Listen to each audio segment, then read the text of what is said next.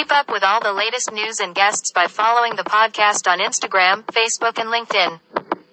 I'm not into podcasts. Everyone keeps trying to. br- You got to listen to. Po- I- I'm not into podcasts. I like a bit of music. That one friend that always tells you the truth, that never beats around the bush, never walks on eggshells, that hurts your feelings sometimes, he's not the asshole. All your other friends that sit idly by while you destroy yourself and tell you that you're just fine the way you are, they're the assholes. The best friends you can have in the world are the ones that don't care what you want to hear, they only tell you what you need to hear, and they'll keep it 100% real always. The friends that you hate the most in the short term are going to be the ones that you love the most in the long term because they have your best interests in mind. They want to see you fulfill your potential and be what they know you can be. You are very welcome, um, Mark, to your own podcast. I can't believe it. It's uh, good to be here. Thank you for having me on. It's much appreciated. Thanks. Um, so I guess I just want to throughout the podcast today, I just want to take things a little bit deeper and for the, the listeners to to get to know you. Um, you spend a lot of time kind of getting to know other people, and I myself have been um, had the honor of being a guest on your show. Um, so as I said, you take time to get to know everybody else, but I guess from my own perspective, I don't really know very much of, about you. So today is going to be all about you and all about the anniversary, obviously, of of your podcast. So I mm. guess I just wanted to start. I'm looking off- forward to it, just not to interrupt you. I'm looking forward to it. And just to say it to the viewers, I suppose, but just something like I don't know. Like when I do a podcast, I don't write questions. And if I do, I don't tell the host. I have no idea what Siobhan is going to ask me. I have no idea what she's going to say. I don't know anything at all. But I do before we start want to say thank you very much. Um, it's fantastic. Um, I'm I'm looking forward to it. Um, I will leave the link for Siobhan's podcast herself in the description of this podcast, and I will leave her website as well. So go and check her out. And very soon she's doing a TED talk as well. So we're a very impressive person we have here. She's a two-time author as well. So um, maybe I'm a little nervous myself, am I? Well, I don't know about you know, Mark, but I I'm quite nervous because it's it's my it's my first time actually ever ever interviewing anybody. So we'll we'll give it a go, and it'll be a nice, relaxed environment, and see how we get on. yeah, Siobhan, I wouldn't worry about it too much. Nobody listens to this anyways, you know. I very well doubt that now. But um, I guess I want to start off and by asking you, and first and foremost, I say, I suppose, congratulating you on your your three year anniversary Thank you. podcast. It's a it's an absolute amazing achievement. So well done for that. But I guess just want to take pace for a second and ask you, how do you actually feel about your journey, and are you are you proud of yourself? Yes and no. Yes and no. It's um if I thought three years ago I'd still be doing it today, I wouldn't have believed it. I would have said there's no way I'm still doing it three years later. Um that's for sure. So I'm very proud of that. I could have given up loads of times as well. Um there wasn't a whole lot of people listening at the start, you know. It was like seven people might listen. Two of them were family members, one of them was me. That left four. And then I think, well, did I play it twice? You know, um, I'd always leave the email in at the start. Nobody was getting back.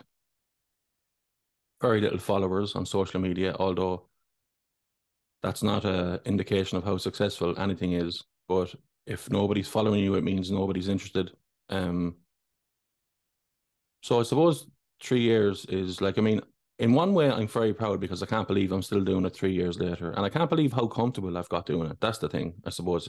If if I have to, I I, I used to be nervous at the start, very nervous. Even doing a solo one, I used to be nervous when a guest was coming on. I feel my heart pounding in my chest, and no doubt probably how you felt at the start of this, and perhaps even now. I I don't know if that's okay to say that, but um, That is very true. but I, I'm I'm very relaxed doing it. Um, if I thought three years ago that I'd be able to do it the way I'm doing it now, with zero nerves or anticipation or zero, just be completely confident in what I'm doing, I would have been surprised. So I'm very proud of myself that way. The way I'm not is I think anybody can do it. And that's not me being humble and for people to say, oh, well, he's saying that, but he's really good. And that's not true. Anybody could do it. Literally anybody. It's only get anchor on your phone and talk into your phone and you have a podcast and look at YouTube for 25 minutes. It'll show you how to put it up on Spotify.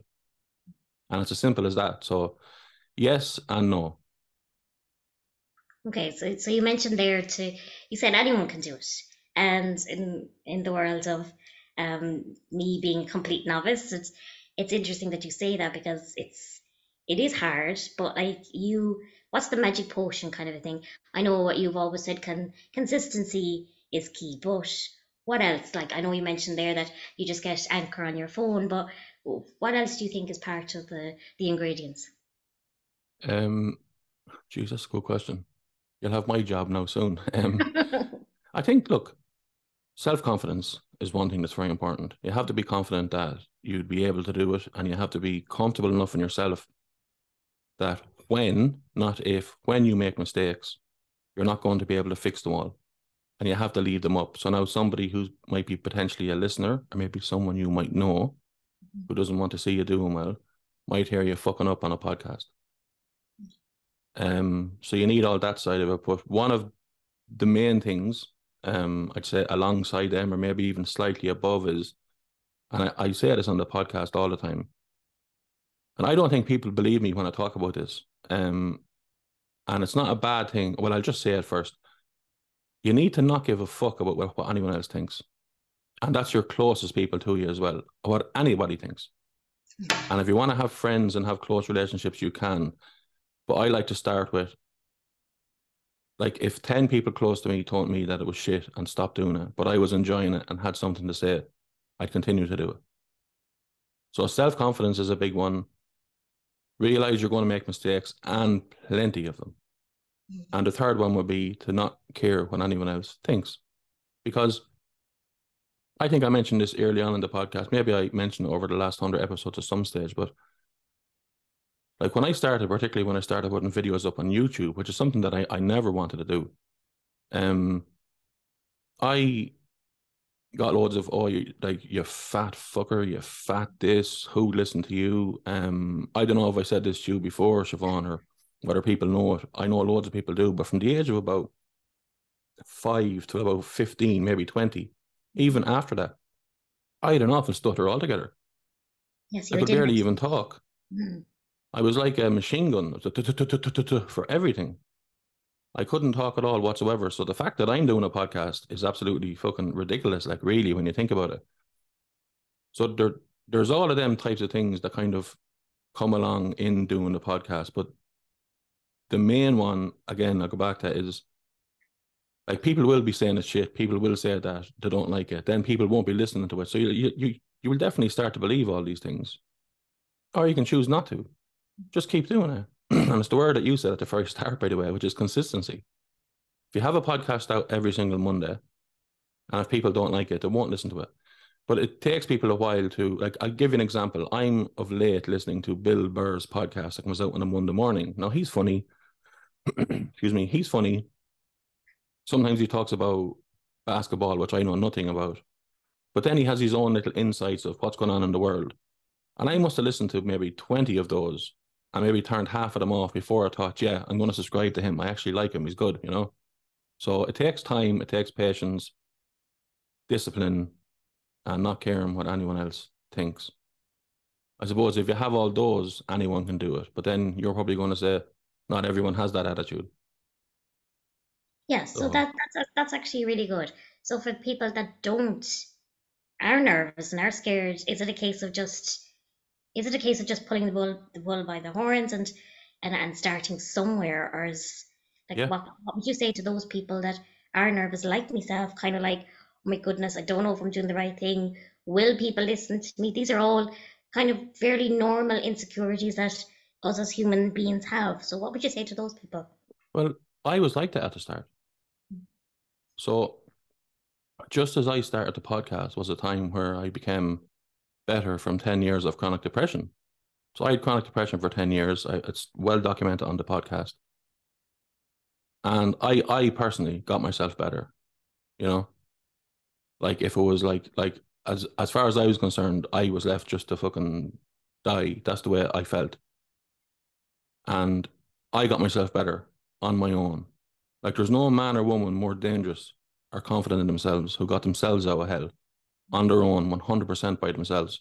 Like people always talk about, I started a business. I'm a CEO of a billion dollar company. People talk about, oh, I'm after running four ultramarathons back to back. That's nothing, Chief. There's nobody more powerful in the mind than someone who brought themselves out of hell on their own when it seemed impossible. There So, one thing. There was one I had that that I- at the start. There's one thing that I, I read about you that resonated with me completely, and it's it's definitely it's um it says uh, not to quote you directly now, but if by memory I'm doing this now. It says that you don't have a uh, well at the time it didn't have a degree in psychology or mental health or anything like that, but what you do have is ten years experience and getting yourself out of it out the other side. And I guess for me, I'm I'm always going to be somewhat a science girl, but I'm I'm very much a lived experience kind of kind of gal as well. So I do think the lived experience and that's what's going to resonate with listeners. And I do feel from the perspective of a listener, that's what resonates um, with me. It isn't a case of like that you're you're sitting there saying that you have all the answers, but sharing sharing what you have and like you're talking there, like you don't have all the answers about starting off a podcast for the first time. None of us do. But it's a case of like doing the best you can with the ability you have at this moment in time. And it isn't to say that you're not going to to to learn along your journey. And I guess that's that's where I'd like to to take it. What have you learned with with the last three years or uh, with the podcast or or the last 10 years or whatever on your in your personal life?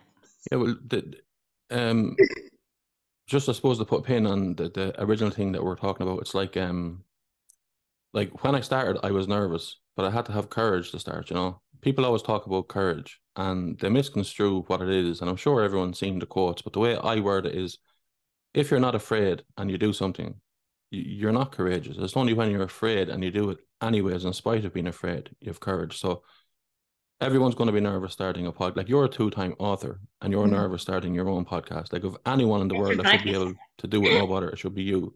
That's You your know, you're doing- words. You're doing TED talks. You're doing. I mean, you- you're you're out there, and you're even nervous.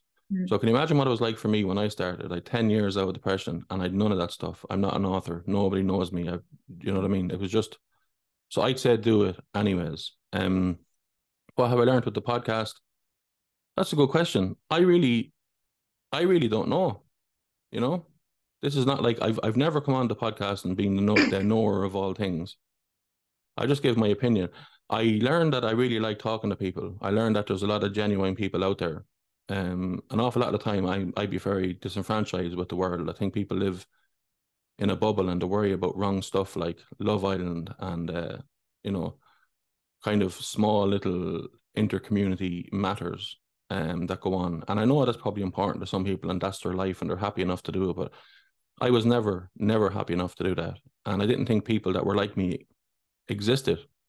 Not that people like me are better. It's just a different type of person, and that's okay as well. But through the podcast, I've met loads of people. Like I must have talked to 150, 200 guests. You know, and like they all have their own. Some of them are heartbreaking stories. Some of them have achieved stuff, like yourself. Some of them are scientists. Some of them are sports people. Some of them come on the podcast because they wanted to talk about mental health because they'd heard me talking about it. Um, there's so many decent people out there. Is one thing I've learned from the podcast, and so many good people. But it has reaffirmed also my disdain for people from doing the podcast because, as you know, to do a podcast or to create anything, you have to put yourself out there. Yes. What that means is going on social media. So I used to be on all of the social medias and I spent a lot of my time and YouTube. Like the work I was putting in was Trojan. It was unbelievable. I was kind of working myself mentally to the bone, um, if that's even a phrase, um, behind closed doors. And all people seen was the final result. And even people close to me said, Oh, it's a grand old hobby, but are you going to get a job? And I was thinking, Are you out of your fucking mind? I've done 60 something hours this week, non-stop. I'm drained like you wouldn't believe. But are you getting any money for? No. Oh, why are you doing it then? I was just this was a constant question all of the time. And then on social media, because the podcast started getting big, if I can say that, um, one of the problems. much say that. I think you're What? entitled to say that. Thank you very much. But one of the things I found, Siobhan, was going back to my disdain for people is people are fucking bluffers. Hmm. So loads of people asked to come on my podcast to talk about mental health, for example, when that was the main narrative of the podcast, that they had mental health problems, and and, and I knew in a couple of minutes talking to them that they didn't, Mm. or I'd know by their post that they didn't. And people might say, "Well, Mark, how can you know that?" But you hit the nail on the head, Siobhan, earlier on. You answered it for me because I have ten years lived experience. So I know.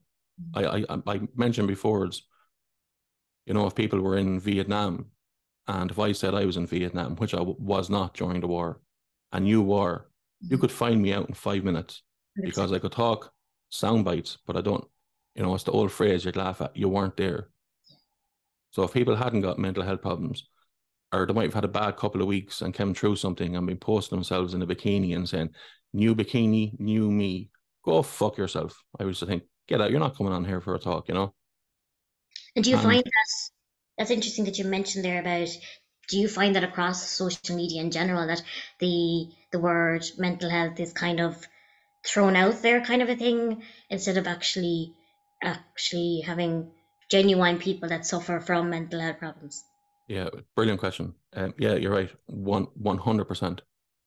Um, for a, I, I can talk about this in two ways. If that's okay. So first way is when I had mental health issues, I went and seen a psychiatrist, and I told everyone I done everything I was supposed to do. I went on medication, Mhm. and nothing really happened. So when I felt I was on my own and I felt alone in this situation, which I was, I said, okay, what I'll do now is I will go and look stuff up. I'm, I'm a clever boy. Let's find people who have been through this first and learn from them. Standing on the shoulder of giants. We all know that phrase. Yeah. And I, I didn't find one person talking about the way I felt. Not one. And 100,000 followers doing a talk up in Vicar Street or doing a talk in the Palladium in London or jet setting across the world with merch to talk about mental health. I mean, what the fuck are you talking about? That's the opposite of what you should. And, and, I, and I said, if I ever start a podcast, I think I'll talk about mental health, but I'll talk about mental health properly. Um, and inadvertently, by the way, that's what helped the podcast to grow because the messages that I did start getting after a while was from people saying, You talk about it different. You talk about it the way I feel it. No one else is doing that. So that's something I suppose that kind of that's something that kind of helped the podcast grow was the honesty and authenticity of it, you know. And don't get me wrong, I don't give all of myself to the podcast. There's so many things that I've never discussed on the podcast and never would, um, because they're not applicable to the podcast, you know. they, might be only applicable to me, Mm. so it mightn't help someone else. So normally what I talk about is stuff that's in general, but if you big, do a big Venn, Venn diagram, you have in general one circle, then you have mental health in the other circle, and then in the Venn diagram bit in the middle, you have in general chronic mental health stuff that genuinely happens, genuinely the way you feel. This is how I felt, and this is how I got out of it. and the way I always speak about getting out of it is, I just did the stuff that I wanted to do. People say, "What do you mean?" Like, you did it. So, and I'd say anything I could eliminate from my life. That didn't add to my happiness, I got rid of. And people were saying, well, and that worked. It did. It, it, it went an awful long way. But having said that, today, three years better, three year anniversary of the podcast, is everything going my way? Absolutely not. There's situations now that I would change in a heartbeat. The only thing that's stopping me doing it is enough money. There's, there's the things I change in, in two seconds if I could. But you can only change the things that you're able to change. I think you said on our podcast that you're doing the best you can with the, the cards that you're dealt. But that doesn't mean that your circumstances mightn't change the next time or it mightn't change in a couple of weeks and then you might be able to do something else. But for now, you're doing the best that you can. And that's the way I always do it. And what I do as well is I I'm, you're like some of the biggest I go easy on myself when I fuck up. And all the big speakers that have loads of following, and I follow them, like for example, Jordan Peterson would be one, but there's loads of them. They always say be hard on yourself. But I one of the ways I got better was I went easy on myself when I needed to. So I nearly did a astral projection and stood backwards, kind of. I don't believe in spirit, but spirit wide, spirit wise, and just seeing myself in front of myself. And then I'd nearly metaphorically walk around myself and say, "Well, what's wrong with this human? What's the problem? Why is he unhappy? What can I do for him?" I also have a little picture of when I think I was nine months old, Mm. and I saved it on my phone.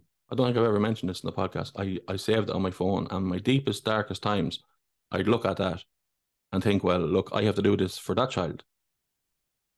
Don't let that child kill themselves. Don't let that child do all those things. Isn't it unbelievable how that child is in chronic depression? He's seven years into it and he's all alone. My God. If I could help him, I would. So, well, I can help him. Yeah. I I'm I'm him. But what does that mean? It means, well, getting rid of the stuff that doesn't help. And sometimes that's people. Of course. So there's people that I are still in my life now that were in my life nine years ago, Mhm. but I just don't look at them the same. They they don't know. I, I don't sit down and have a big heart to heart with them and say, listen, look, I, I just go about my own thing. You know, if if if if people could see a hierarchy of values of things that I value and I could place out on a pyramid and show them, everybody who's ever known me would be stunned.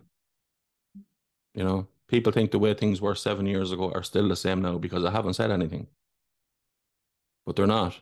So if I was to one way to describe it, I heard this I'm stealing off somebody now, but as I've done for three years on this podcast, one of the things I'd say is that 10 years ago, if there was a house on fire and there was 10 things I could have dragged out, things being things or people, Mm. there wouldn't be the same 10 things today. But the only person that knows that is me. Yeah. And I'm happy to know that, you know?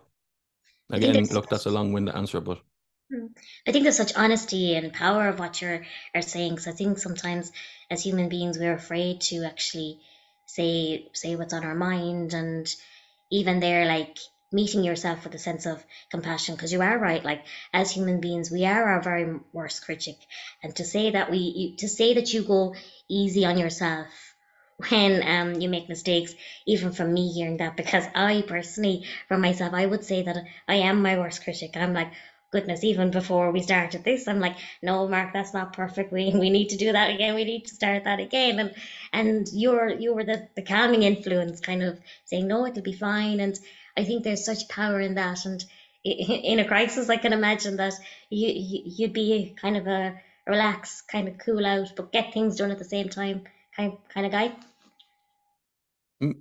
uh, maybe. You know, it, it, it just depends if I care enough or not, you know.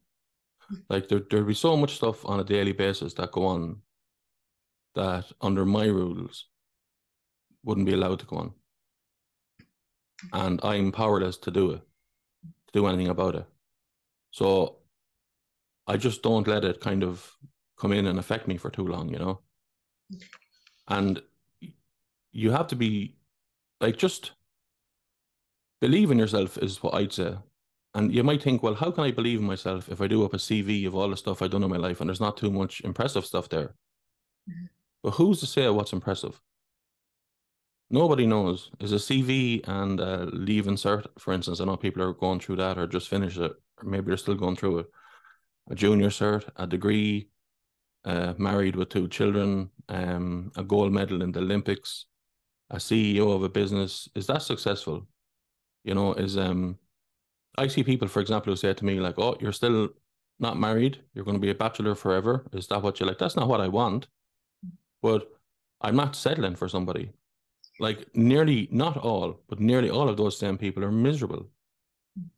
They're miserable, much more miserable than I am. Yes, sometimes I'm lonely and I miss a cuddle and the love and to share my day with someone. That's uh, that's I I want that more uh, as much as anybody on planet Earth. I want that. But I'm not going to do that with a snake or a hyena or a scorpion or a black widow. I want to do it with a friend, someone I love, maybe a wife sometime. That's fine. But I'm not settling. And when I say that, I don't mean looks wise, uh, looks wise, by the way. I just mean, um, I just mean genuine and kind, but strong, you know, and, and that's nearly impossible to find. Uh, I believe it's impossible to find. And people say, well, that's not true. People are in relationships all the time. For some reason, down through my life, people have lent an ear to me since I was uh, 12 or 13, and always have. I never asked them to, by the way. Never fucking ask anyone to confide anything in me ever in my life. Tell me, I never say it back. Don't tell me. I don't give a shit, is the truth. But people have always told me. And I've seen the fucked up things people done to each other, the cheating people done on each other, the backstabbing, the stealing from each other, the downright hurting each other all of the time. And it's not that I'm trying to avoid that for myself. It's that that obviously you'll have disagreements with everyone, but it's I want something real, you know. And it's So- not got to do with money or success or anything. You know, you see like women nowadays that you would see if you were to believe it, like all they want is a six foot two man with a fucking 10 inch penis and um, a million dollar salary per year, Yes. you know, and then every guy wants a 19, 20, 21 year old girl with the perfect body who's loyal, who do, wants to do nothing, only have sex with them left, right, and center. And that none, like none of those, they are true to a small degree. And that's what's on social media. People are worrying, I'm not enough, I'm not enough. That's not true. Most people don't want that. Most people just want, just want to be, um, my uh, idea would be to be in somewhere that it's nice and the, the scenery is nice and a log cabin, sitting down with someone and we're best friends, maybe have a dog and just sit there and relax and enjoy each other's company. That's it. It's as straightforward as that. I Do don't you know, get was that the question, was it? do you get a sense kind of like like you mentioned there throughout social media and with the with people today whether it's the youth or whatever um people's image is extremely important. Do you find that sad that authenticity is kind of it's kind of lost at the moment? I'm not i'm not going to say completely it's gone because i i do personally believe it's going to come back. I'm i'm of that faith that it's going to come back. I'm not sure when but i do believe it's going to come back. But do you get that sense of sadness out there nowadays that like that we have to be perfect in order to to meet our person like you mentioned your person there about the log cabin and the dog it's such a quaint beautiful way of living life but do you think that's realistic in today's life No.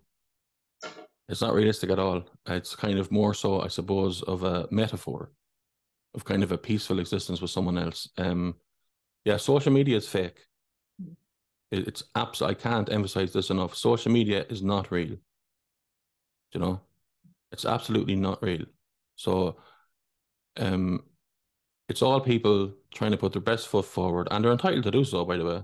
Um, and show how good everything is all of the time. I don't know how many people.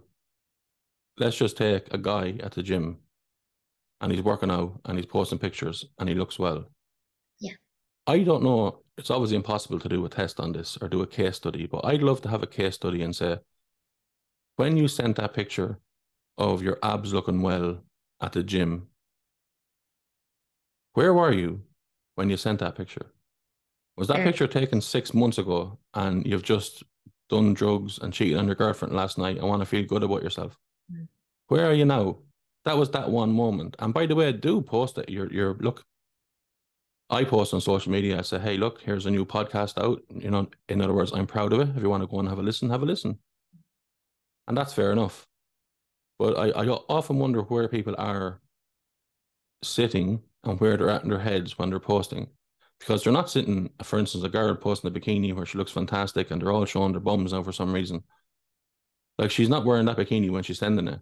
She's probably sitting on the toilet or getting sick, or maybe she has her period, or maybe maybe um she's lost her job or but she needs to feel better, so she posts it. And then she gets people liking it. Oh, you look fantastic, sexy. And then girls, well done, hon, well done you. It's just uh like I don't know, like I mean, I might have needed that. I don't know. I just never got that when I when I had depression. I I, I felt that I didn't get support. okay So I heard 50 Cent saying something, and like if he had problems, he didn't run away because he'd he he had no one to run to. Mm. And that's not to say that I haven't got people in my life, um, then or indeed now. But I knew I had to do it all on my own. So if I put up a picture of me on the internet, for example, and people were saying, "You look fantastic, Mark. Well done, hon. Brilliant," that w- won't make me feel better like people say you're you're lying. It will make you feel no, it won't. It'll make you feel better. It won't make me feel better. If I put up a picture and I think it looks nice and they say you don't look great there, I don't like that t-shirt. But that won't make me feel bad or it won't stop me wearing the t-shirt at all. But people aren't like that. They're like, I'm look, I'm fucking 46. I see people like in their twenties that they've nearly always had social media growing up. That's the way they live. Like I, I would would hate that now. Hmm. The amount of stuff I would have got away with in my life, and I, I'd hate that now to be out there all of the time. And like nearly every picture is, oh, here's a photo bomb of pictures, and there's 62 pictures, and it's it's you living your best life. It's so fake. It's unbelievable. It's not real at all. And I think did I say it in my last podcast or the one before that, but I've mentioned it a few times. Um, if I could do this podcast and never have to do social media, and like close them, like literally close them down, I would do it. Yeah. I'd you never think- be on it. If you have my number, ring me. Do you think nowadays, though, that we rely quite heavily on social media, whether it's obviously for personal gain or whatever, or or professional gain like I do? What do you what do you feel of that? Well, if you're doing like like, well, let's use you as a case sam uh, case sample. So you wrote, you wrote two books. We'll just speak about your last book. You've wrote your last book.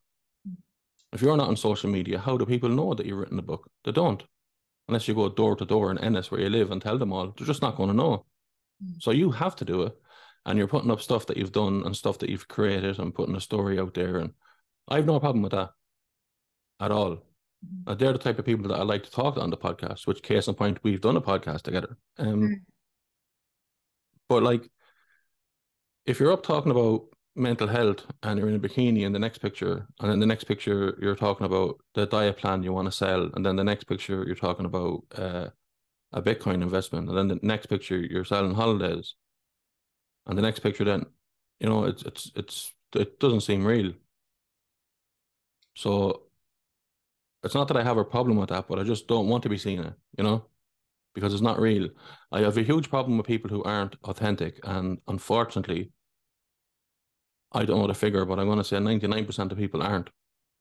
Yeah, I would totally, I would definitely agree with you with the authenticity. I don't think it's very much in the forefront of social media nowadays. I do think a lot of things are done for clout, and definitely um would agree with the the whole kind of mental health and everyone and their dog has mental health issues nowadays. Like no matter what, like I do think personally, like, and I would always say this that people would have down days. I would say that I'd have moody days or I'd have blue days, but in no way, shape, or form am I coming onto social media and say that I'm um, suffering from depression because I do personally 100% believe that's an extreme insult to the absolute person who's genuinely on the daily suffering to get up out of bed or difficulty getting on with their day because they're in such a dark place. Like it, it's it's something that's really it kind of does cut a nerve with me that people do do that just to say just to get clout or just to because they have insecurities. Having insecurities is not the same as having a mental health problem or having um chronic depression or any of the sorts. So, Well, they want to grow their social media following, so it's an easy way to do it. but there was the authenticity is kind of gone out the window. Then it's, 100%. it's for it's for it's like false advertising. Like 100%. All of it is false advertising. Even some of the biggest people on social media that I used to follow Mm. or listen to, and I was hoodwinked for a long, long period of time. I'd realize it's full of shit. Mm. Like I won't mention any of them in particular, but there's people on there selling fitness stuff and selling this way of eating and that way of eating and loads of different stuff, and they're, they're full of shit. Mm. If you click on their link tree, it's brands, free seminars, sign up for more. It's all money, money, money, money, money, money, money. It's a brand, it's a business, it's the way you sell yourself, it's who's the best at social media marketing, essentially. And people have no soul, they have the devil in them, and all they want is love me, love me. They're absolute prostitutes for attention, and that's all they want, and that's all they care about. They don't give a fuck about you or me. If they help someone along the way, brilliant, because it makes them feel better and get loads of money and then take a few pictures of their arse in a bikini in Dubai. Just not for me, you know. No, I would agree there completely. And it isn't to say that we all, throughout our lives, we we've all fallen down the rabbit hole. And I'm not here kind of bashing people that are doing that. We've all fallen down the the rabbit hole, as I said, but it's a case of to just be a little bit more mindful going forward. What is your intention with what you're posting? Is your intention of purity, or is it is your intention to get attention? And and I guess there's something there's something humble with the with the honesty. And if your intention is to get attention, well, fair enough. Like that's, but you're not going on there with this kind of like trying to I'm trying to save the world kind of a thing when you've no you've no like I've always of the mindset say what you mean and mean what you say. So Well, it's even in uh, real life. That's you know like so, like people are very um disingenuous in real life as well. Mhm, So you could talk to a stranger and have a conversation, and that's fair enough. But people you know, work colleagues, friends, family, say things that they don't mean oh, always, just to get them out of a situation or to win an argument or to make them. Because if you say something, let, let's just say I have a friend and I know them 20 years, and I'm sitting down and I'm talking to them, or I'm on the phone or I'm texting, and they're saying stuff to me, like I'll just say it, what I'm saying. And they get so like they like say, oh no, well, and they'll always have a no, but what my thing is different. It's it's it's it's not different. You know, pe- people will say like like I know people who will say anything to get them out of any situation rather than taking the time to sit down and deal with a situation. Mhm. And unfortunately, well, I used to think like they can change. These people won't change. They just won't change. That's the way it'll be forever. And I call that living in the little. I've mentioned it loads of times. Living in a bubble. I'm in a bubble. These are the seven or eight people I know. We're all on WhatsApp groups, chatting to each other the whole time, giving out shit about this, that, and the other. I'll talk this, I'll say that, and it, I've nearly just stopped.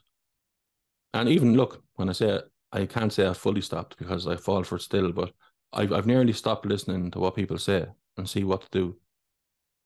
Of course, yeah, I I would always say that actions speak uh, louder than words. So completely agree Well, there's a lot of people out there that will probably resonate with this where I'm this kind of person where um and I think a lot of people are um particularly listeners to this podcast because like if I'm sitting down and I'm talking to someone and we're giving an opinions on something and I'm being honest like I'm being honest today Mm. with zero agenda by the way I've nothing to sell like this podcast is free so um if I'm talking to somebody and we're talking about a situation and I give the honest answer, and people always, even I'm only two months, two and a half months into a new job.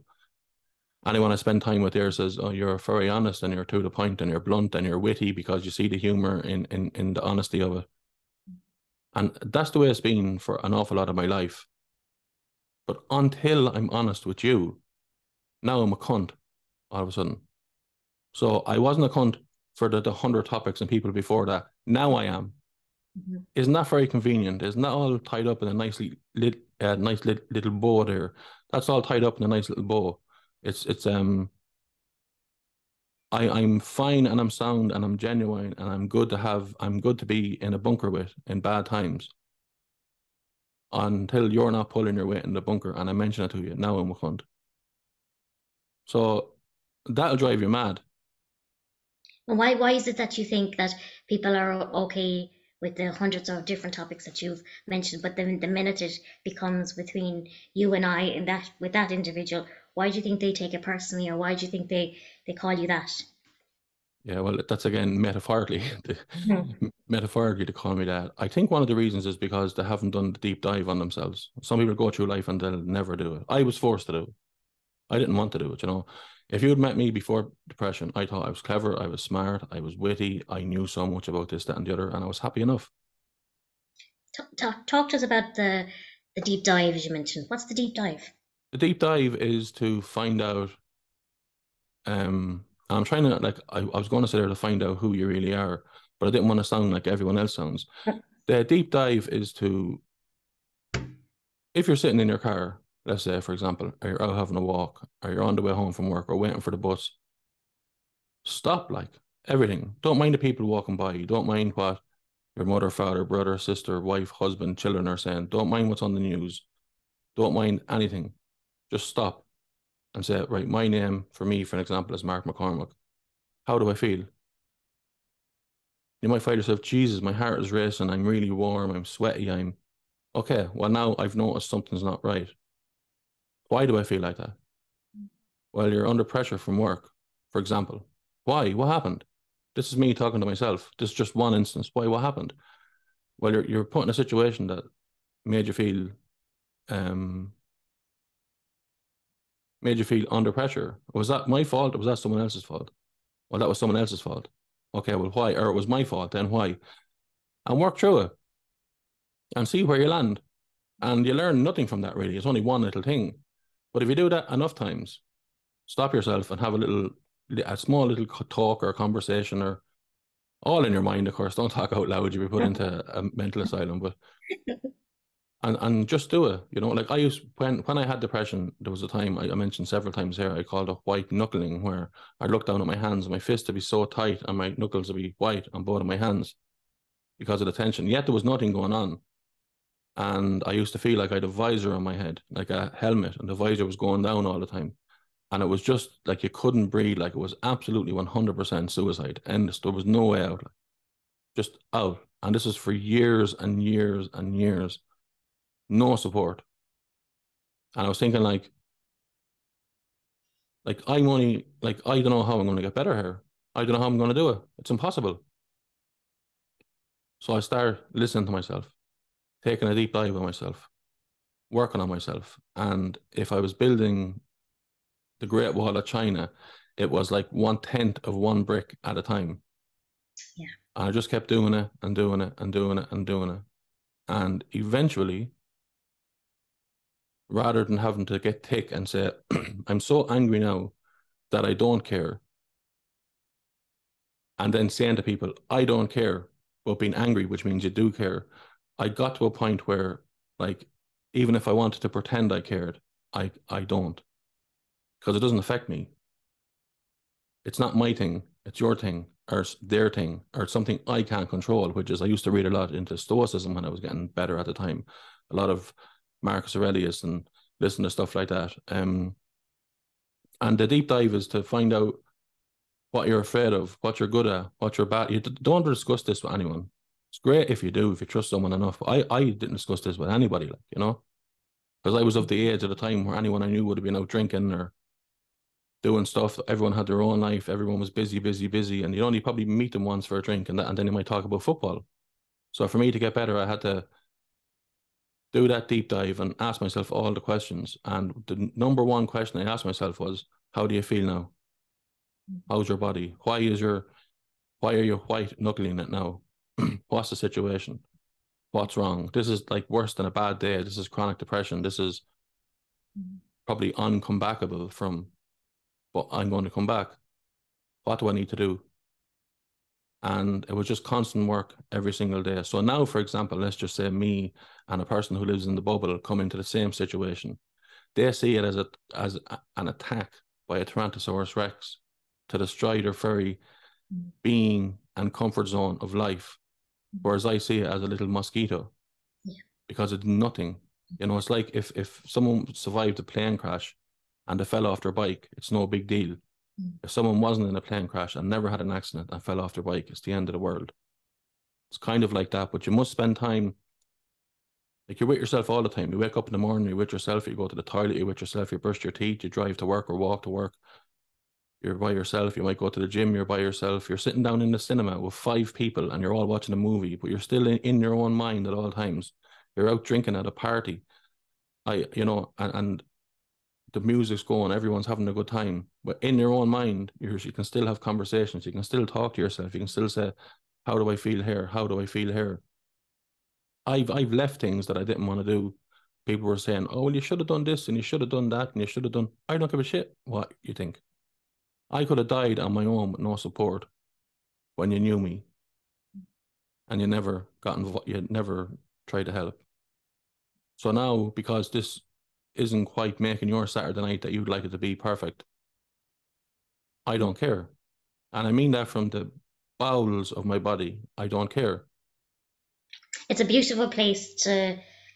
I'm not saying that it, it probably took ages to get there, and all, and a lot of people say that to me as well. Like, how do you, how have you gotten to the place you you've gotten? And you mentioned there, it's one tenth of a brick all the time. And I think um, there's a lot of power in that. I'm a baby steps kind of gal. It isn't a case of um, you're just going to wake up tomorrow morning and life is going to be fantastic. Life is life is hard and life is difficult, and each and every single day brings its own difficulties. But with the um, with the work that you have done and I have done, and lots of other people listening, that's what's built up your coping skills to help you cope with the life challenges each and every single day. That's actually a good word. Hmm. Words, coping Um, skills. Hmm. I guess I would like to ask you because you and I kind of come from the same kind of generation. So, um, with the mental health kind of world and where is it where it was to where you were growing up to where it is now, like, and is there is there a comparison? Is there improvements? Have we completely gone downhill? What would your perspective be? It, it it was non-existent when I was uh, younger as an entity. Uh, what people used to say, particularly around the Midlands and at Athlone, was he or she is bad with her nerves. Yeah, I've definitely, it definitely. It's an Irish thing, I think. I've definitely heard it. So then it's more popular now, not more popular, more accepted. And there has been some good stories of people having mental health issues and getting their life back on track. And then not even what I've done, they've went on to do other great things also. Um, but the other side of it now, as you actually touched on it earlier yourself, it's everybody thinks they have mental health. You know, I used to get emails at the start and when I when I'd say things like that and say, Who the fuck are you to say that I did it? I'd say, Well, I'm not saying you don't have it. I don't know you, champion. I'm saying in general, from my experience, everyone nearly thinks they have mental health issues, you know? And so it's gone from, of course, it existed, but non existent in society to being slightly accepted to a bit gone overboard now. And I agree with what you said earlier on. Um, although you said it in a different context, it it it um it hurts the people who are genuinely Mm. affected by mental health. And the same goes for this whole woke thing, transgender um shenanigans. Mm. Like if a man that I know comes to me and tells me that look, I'm 42 years of age, I felt like I was a woman since I can't remember ever feeling like a man. Mm. And I've tried to live my life this way as a man, as a heterosexual man, and it's killing me. And I've went and I've spoke to psychologists for the last three years. Mhm. And I just want to live my life as a woman because that's the way I've seen myself all of my life. I accept that person on the spot. And if that person was Dave and wants to be called Deirdre, that she will be called Deirdre for the, as long as I, I'm alive. But if five girls from the same terrace or avenue all come out as pansexual at the same time at the age of 17, I'm not having that. So that's the problem. And mental health is the same. Mental health was first in, in that lineage of issues.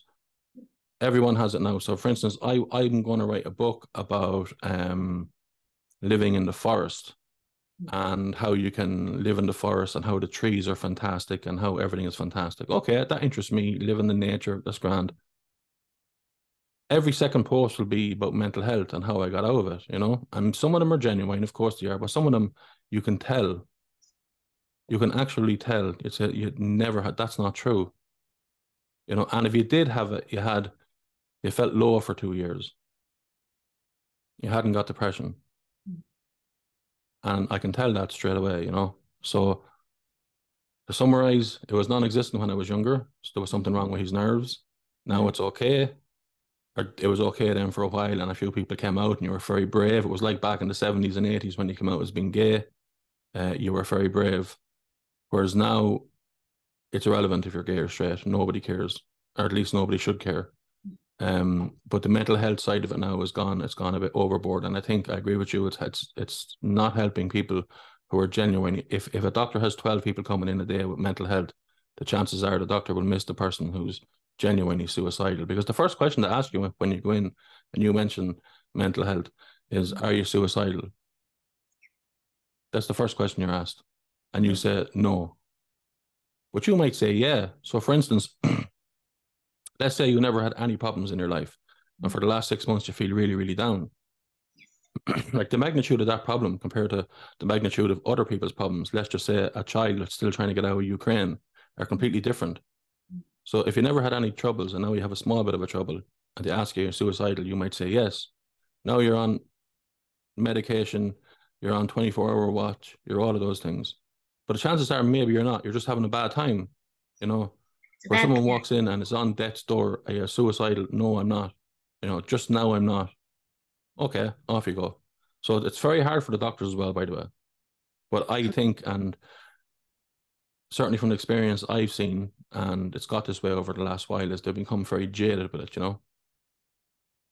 I do, I do believe it. That's where social media has played its part. That everything is ginormous, like you mentioned there. If I go to the doctor and I'm feeling blue or feeling feeling down for the last few weeks, instead of kind of talking about what's happened in the last few weeks in order to make me blue or down, like automatically it's a label that's put on people, and I think that's where that's where I kind of kind of draw the line, like to to put a label on somebody that's not it's not needed, you know. But some people glorify this label as well.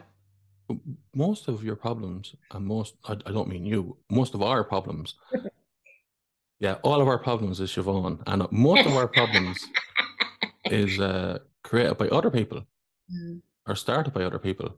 Mm. And it's allowed to manifest by us. Like, if if I was ever to write a book, I'm not saying that I never would, and let's say it was 10 chapters, Mm. one chapter would be about mental health, and the other nine chapters would be how to navigate not giving a fiddler's fuck what anyone else thinks. You know, people, do- I do think when people speak uh, about mental health as well, that they're they're one dimensional. It's like for me, I'm not I like I'm not just spina bifida. Like I'm Siobhan, there's a whole other side to me. Like so even somebody who genuinely has a mental health problem, that's just one part of them. Like what's what's the other parts? Like maybe they're they're not exploring other parts to themselves that could help and support them. Do you know what I mean? So it's just to, I suppose to remind people that we're we're human and that we're not just one dimensional. There's many different parts to ourselves. So know, people are different. P- People always think that everything is about them. Mm. and it's not. You know, it's not like um, like for our podcast, for example, I got loads of emails and messages saying that was a brilliant podcast. Jesus, she's fucking class. Like um, uh, probably like I I I don't share messages with anyone else. You can attend to that. I haven't sent you any messages, and I, I always tell people that they're private. But like some of them I got was like like if you weren't to talk to her the way you talked to her, would she have said what she had said? Like, like it was so unofficial, you know. And and I I think it came across really well. But one of the messages I got was that I'm a heartless bastard because one of the times during the conversation you were saying that you could be dead now and all of this, and then you were chatting away, and I said you're like a cockroach, we can't get rid of you, right? That's priceless. I thought so, right? But I got shit over that. But like, so that person and other people listened to it, and other people thought it was you were inspiring, and someone else thought that I was bang out of order. But they listened to the same conversation. So what you have to realize is you can't atone or adjust, or you can't live your life based on what other people say because everyone has the same opinion. It's it's it's like the old adage that Ricky Gervais said before. It's like the guitar teacher who is giving guitar lessons Mhm. and puts up this is probably before the internet, puts up a sign on a board saying, you know, I'm Siobhan, I'm giving guitar lessons, and there's loads of strips with your phone number on it. Hmm. somebody takes it off a phone number and rings up Siobhan and says, I don't want guitar lessons. So okay, it's not for you. Hmm. Go about your life. Don't be worrying about it. Hmm. And as much as what I do in the podcast might not be for everyone, but what everyone else is doing might not be for me. So it's not for me to be going, well, you shouldn't this and you shouldn't that and you shouldn't do what you want. Knock your socks off. Mm. Have anxiety. Be under pressure. Be have yourself in a fucking panic all of the time because of stuff that's needless. And the answer people will always say was, well, I can't control it. And you could be right, but there's loads of people who could control it if they put in the time and the effort. Most people in life today will are as clever as Albert Einstein in making excuses that will get them out of doing absolutely anything but the bare minimum. So I want no feelings. I want no nothing. I don't want to move. I don't want to put myself out there. I don't want to fail. I certainly don't want to make a mistake. Um, I want to be surrounded by people who are exactly, exactly in that same mindset. And we can build each other up in our little brotherhood or a little sisterhood and go around tickling each other's arses. This is what I always, this is the way I, I bring it across. Yeah. And, and we're all happy and living our life. And maybe they are. Mhm. Maybe they are. Um, but that's probably like going to the movies to watch uh, a premiere of a movie and sitting through the first trailer and then leaving and thinking you've it all figured out. You haven't. So I come out of the movie and I talk to Siobhan and say, Well, wasn't those seven trailers really good? I'm looking forward to part two of this movie that came out. I'm looking forward to this uh, story. Then we watch the movie. There's a couple of different acts in the movie and it go a certain way. So we're having a conversation with the person who only listened to the first trailer. No, you're wrong, you're wrong, you're wrong. We're not wrong. You're wrong. But there is no way in the world I can explain to you why you're wrong. Because you didn't do the deep dive, you didn't put in the work. So I just don't say anything. And that Yeah. person thinks we've seen the same movie and we're cool and we're on the same level of self awareness. But we're not. I think that's the beauty when the you mentioned doing the work or the deep dive you call it. Um, that life is a journey, like it is full of ups and downs. Every single day is different, but by putting in the work, um, you have learned that you can't con- you can't control the uncontrollable. Um, so that kind of gives you a sense of contentment. It's not to say, like you said, that we are human. We're going to have anxiousness. We're going to have fears and anxiety and all of these things, but to to to know that within yourself that it's okay that this is normal this is this is life and maybe just going through a little turbulence at the moment but it's not it's not your your final destination and i think and only then well when you put in the work that you'll you'll have a true understanding of what life is because by not putting in the work us as humans and maybe irish people in general we do make mountains out of molehills it's a case of like like like I said, if I have a bad day, oh my god, I'm I'm chronically depressed, kind of a thing. So it is.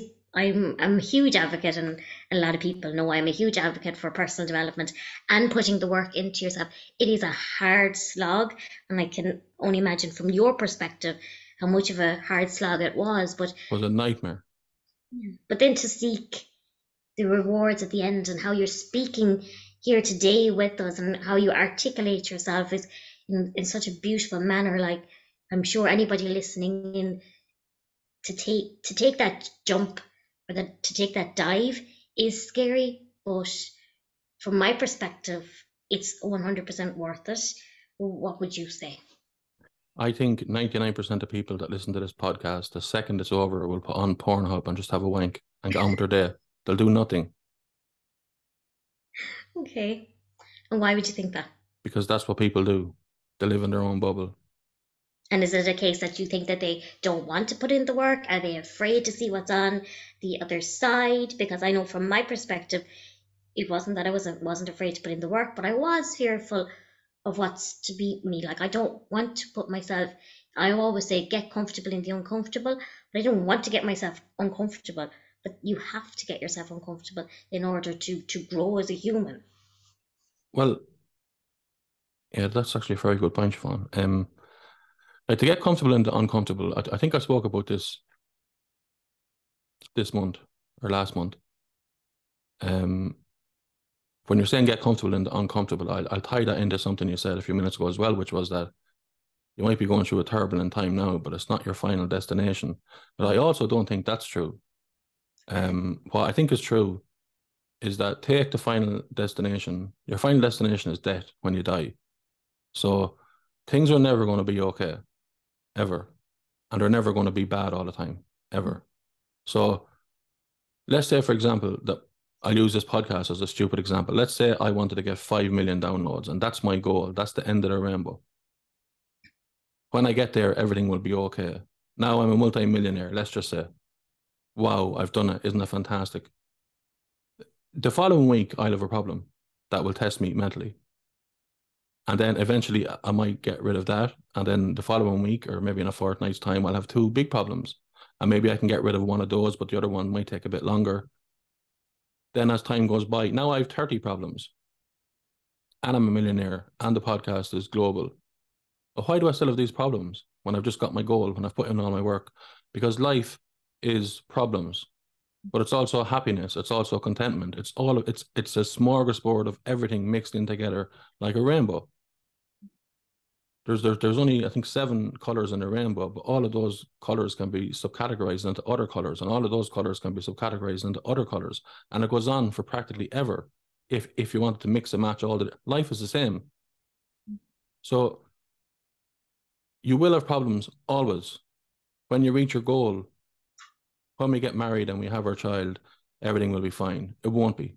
When I get this job and I get a fifteen thousand euro, dollar, pound raise, everything will be fine. No, it won't. When I break up with John or fucking Deirdre, everything will be fine. I'll get my life back together. I'll be like Eat, Pray, Love or Erin Brockovich, and you won't. Yeah. Some days you will.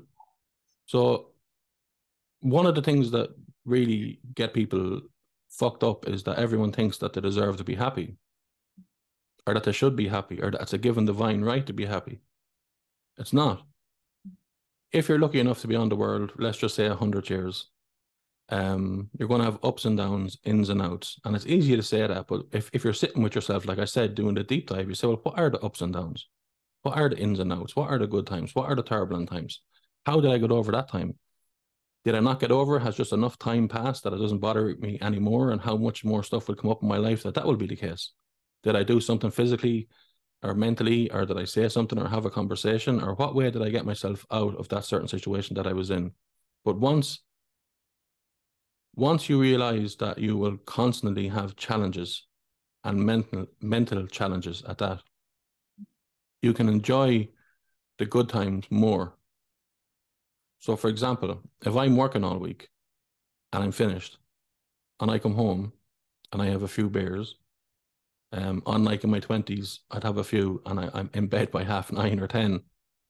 I enjoy them. I'm listening to music, and you might think, well, like tomorrow's Friday or Saturday, and you're off for a few days, so that's fantastic.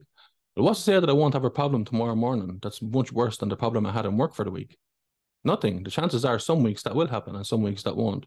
So I enjoy the moment that I'm in, if I can you can't always. Sometimes I'm oblivious to everything also as well, by the way. I'm not walking around like the Dalai Lama or Buddha. I'm oblivious to what's going on an awful lot of the time. And sometimes I learn things after the fact when it's way too late. But I'm lucky that I tend not to forget them when I learn them.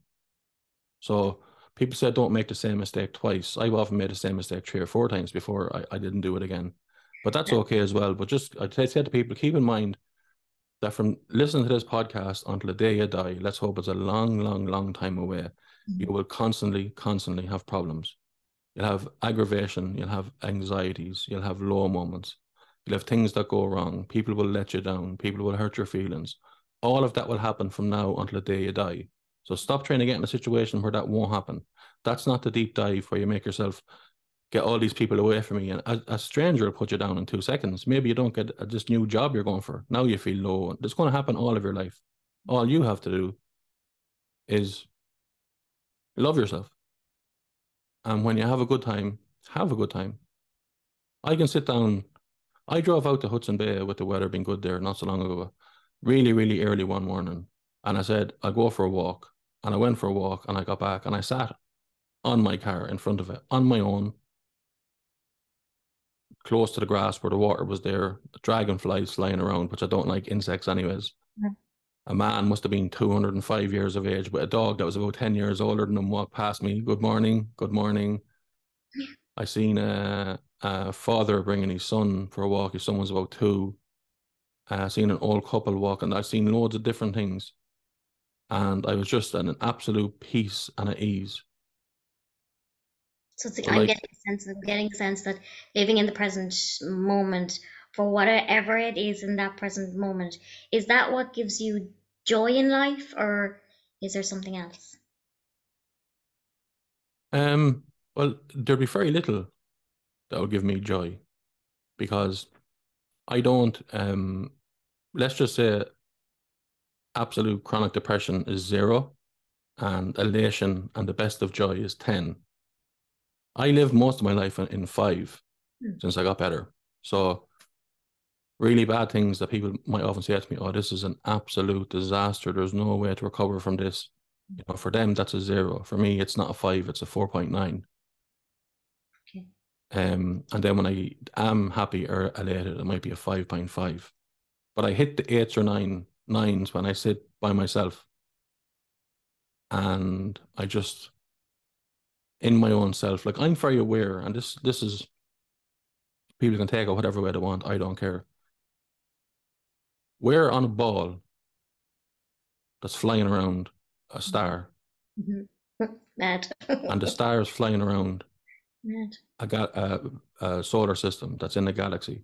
Yeah. So don't don't don't be worried about stuff. Do you know what I mean? It's not like it's not um all the stuff that we have here.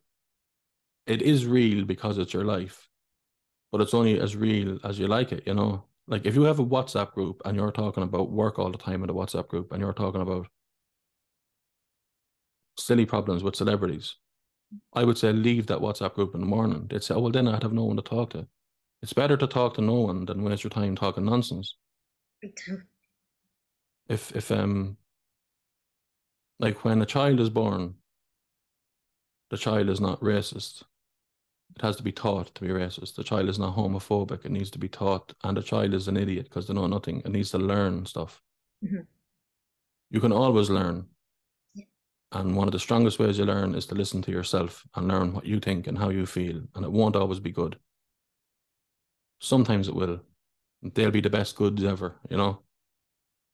Um, there's a lot of learning in yourself when like you've mentioned throughout this whole thing is is is, is asking yourself the, the really difficult questions that you may not want to answer sometimes but there's such there's such learning and, and growth in those questions. And it's like you mentioned earlier actually just taking time or taking count of how you're actually feeling today even even though you might be feeling rubbish or even though you might be feeling off or blue or whatever but to say it out like and not to be afraid, oh, I can't say that now because we live in a world where like there's this toxic positivity, but it's okay to feel the negative emotions as well because if you don't feel them, feel them, you won't be able to work through them. Yeah, and that's one hundred percent. And it's it's it's yeah, and it's small things as well. So say for instance, like, you know, I could wake up one morning, I might be off work and I might feel like shit. Mm. It still happens to me now. Mm. And I think, okay, I feel like absolute shit. I feel like dirt. I feel all the bad things I feel. I think, okay, what's that all about? It's just it's it, it's a bad day. It's a, whatever way I slept, whatever happened before that. Maybe I didn't deal with whatever is going on or the, the multitude of things that's going on as well as I should do. So Mm. what am I doing today? Okay, when I get myself a pizza, I'm not going to go out and see anyone. I'm not going on social media. I'm going to watch three or four movies on Netflix and I'm going to chill. Mm. People might say, well, that's not dealing with it. For me, that does be. Now, the following day, I might get up and go to the gym and go and buy shopping and go and visit a niece or nephew or go and do whatever I want to do. I might help people. I might give a word of encouragement. So both both of those days are fine, by the way. That Right. it's a like what's the outcome after both of those days? The outcome is I, I'm I'm alive. That's the outcome. So I, I mind it myself. And something I suppose as well that we didn't touch on here is that um one of the biggest things um people just won't do this, like they just won't do it. Is to forgive themselves. Mm. So Yes. Mm. there's nobody listening to this podcast. And for this, I can guarantee you can put your fucking house on this and your life on this that hasn't fucked up multiple times. Yeah, 100%. And some of them were big. Mhm. And you sit down 15 years later and your stomach turns and you cringe. And it becomes part of you. It's nearly like a persona, like an alter ego.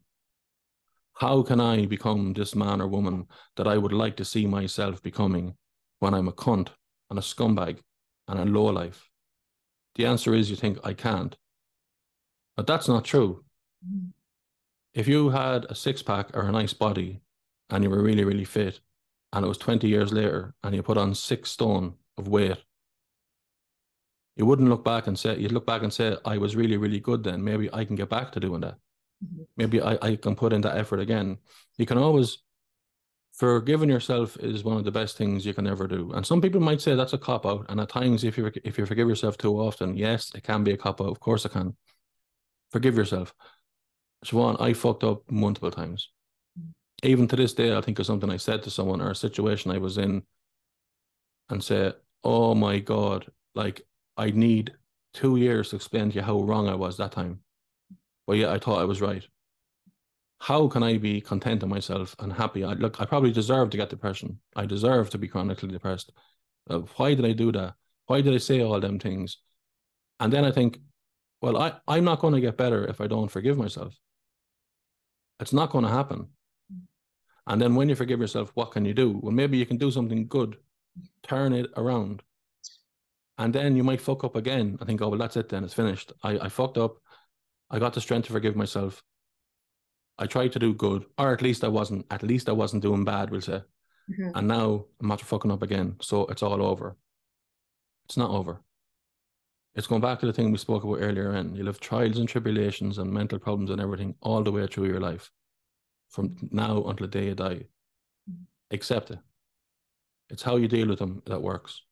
People always say that. They're on these courses. How you deal with it? Like, how do you deal with it? Like, my advice on how to deal with it is do whatever makes you happy. So mm-hmm. if making you happy is beating yourself up for half a day and then trying to get over it, if that works for you, that's what you do. Oh no, that's the wrong thing to do. Well, it's not for you if that works for you.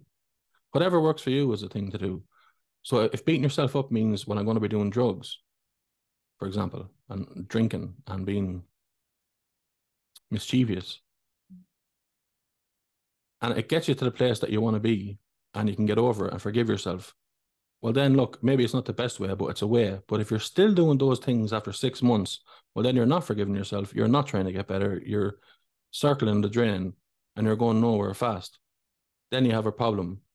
But to forgive yourself is a huge thing, you know? And everyone knows of a little thing you think about that you said or you did or you're involved in at some time at the past, probably several things. And you go, oh my God, I'm the scum of the earth. I shouldn't have done that. I shouldn't have said that. Maybe I should have stepped in. I should have said something. All of those things, or any individual one of them. And then forgive yourself that you made a mistake and get better, learn from it. And do you feel like that people in general, like do they use maladaptive coping strategies because maybe they're they're they're scared of becoming vulnerable because to to forgive oneself you do have to kind of get to a state of vulnerability to say well look what I did mess up or yes I did say that and that's that's kind of maybe a scary place to to to be like so do you think people are or I suppose what I'm trying to say, do you think people are nervous or are fearful of going to that level of forgiving themselves? So they choose to kind of maybe do the maladaptive stuff to drown Yeah. it out. They- They're afraid of it. They don't want to go there. And most people don't even know it's a place you can go because they're in a bubble. Mm. Like maladaptive um, uh, behavior might be something like well, I'm coming home from work and I'm spending three hours on Instagram or TikTok. Mm. And that's my life.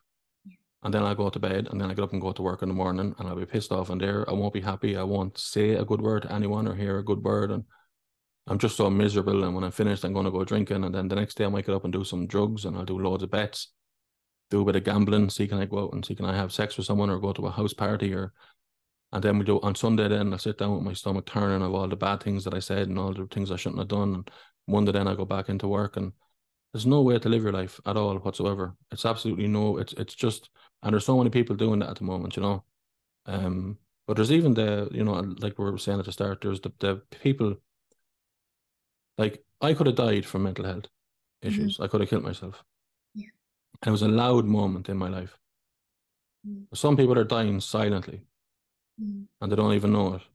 They've given up years ago and they don't even know it. I know them and I've seen it. I I, I can see it. Some people you can't have a conversation with because they won't listen. Everything's a confrontation. Mm.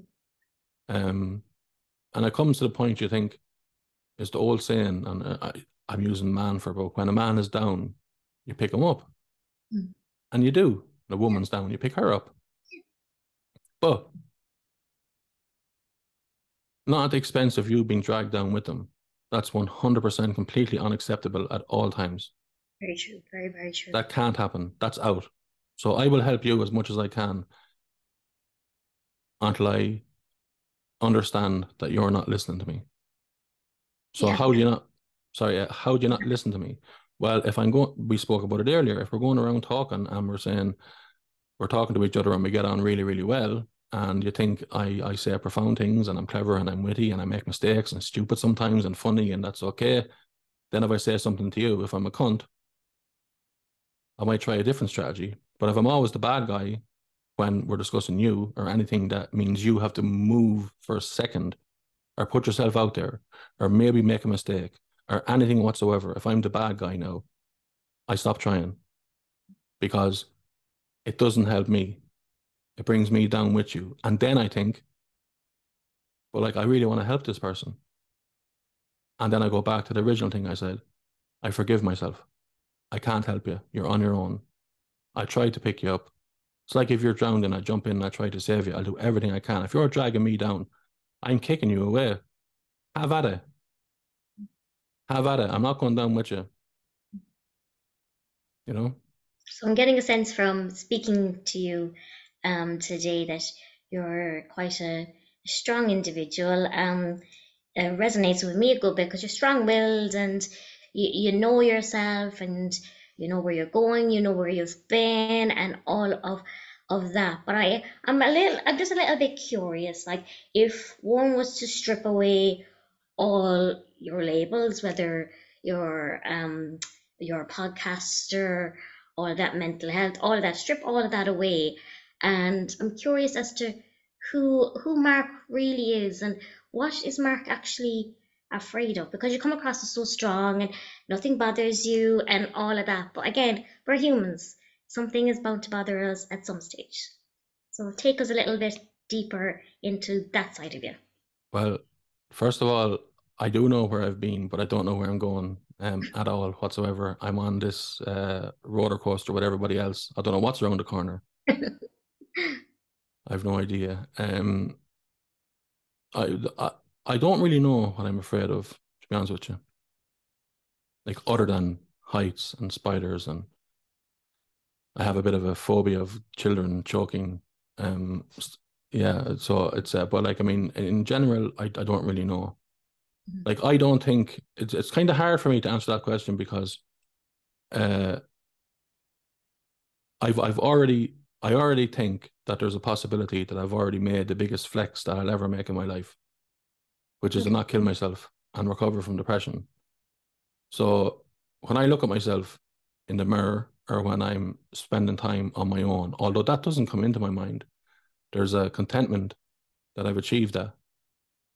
Like I think that's bigger than what Elon Musk is doing. Mhm. It's you know, it- it's it's it's the biggest thing I, I think you can do is to get yourself from that point out. Um I suppose I could be afraid that I'd go back there, Mm. but. I don't think that I would because I'm working on myself all the time, you know. I always want to be like I'm it's, it's it is afraid or disappointed. I don't know. I'd be disappointed when people don't when when people who I care about are in a bubble and they don't um become what maybe they might be able to become because they just don't put themselves out there or try. That's very that uh, probably kind of breaks my heart or is disheartening. Mhm. But I know that I can't control that. I can try to help, but I can't. But with the labels thing, I don't think like uh oh I'm I'm I'm a podcaster or I you know that's not like a, a, a label that I say and say with pride, you know. Um I'm I'm glad that I am. But also like we'll say I'm single and I don't have a family and all that kind of stuff. So that's something that I wish that I had. But that doesn't bring me down too much. And the success of the Clockwork Junkie podcast doesn't bring me up too much. It's it's nearly impossible to explain, you know. Um, I don't really know. I, I don't really have like what am I afraid of? I actually don't know. And it, that's not to say that I'm that I'm not afraid of anything. It's to say that nothing I'm afraid of keeps me thinking at night. When I was younger, it was the death of my parents. Yeah, I would. That would be one. If you were to ask me, that would definitely be one. Yeah, that was when I was younger, but my mom has passed away. Um, and I I got she passed away just as I suppose I was getting better from depression. I was just nearly getting there. And I remember saying to her, like, like I'm going to get better, like, you know, and she believed me, like, because she actually a couple of different times when when I had depression, when I lived on my own, maybe once or twice a week, she'd ring me for a period of time. Well, how are you now? But I knew she didn't understand what I was going to be talking about, but it was just nice to get that phone call, you know. So one of the regrets I have is that she never seen me better, you know. But then again, people who are alive now have seen me better. But that makes no difference to anyone. There's no inspiration to anyone that knows me. There's no nothing because nobody really knows the depths that I was in because they weren't there in the first place. So it's like you climbing Mount Everest and then coming back to people who are standing beside a hill and they're about to climb it and they're giving advice and they're not listening to you. Mm. It's bananas. So all you can do is just hold your hands up and walk away. You know? Uh, That didn't answer your question. I don't know what I'm afraid of. It's genuine. Like, what's the worst thing that could possibly happen? Cancer? But is there like, I suppose, not even big things like is it their day to day like I suppose obviously the death of my parents is a is a huge fear of mine but um I suppose one of my smaller fears would be and it's a totally rational one would be like looking weak in the eyes of others. Well, so it's just completely all in my it would it's all in my head. It's not it's not genuinely something that's like there's no tiger outside the front door that's going to come in and eat me up yeah, but you might genuinely be weak in the eyes of some others. Like, yeah so that's just it's just that's just an example yeah. of something that, that that falls I into the I don't give a shit what people think category. yeah Like, if I'm talking to Siobhan and you think I'm weak in your eyes, I don't care. Mm-hmm. and do you think with the work you've done you that's you've come to this place because of the work you've done I suppose Only because of it yeah. So when I was when I was trying to get better from depression, I wasn't coming from a place of strength. I was the most vulnerable I've ever been in my life.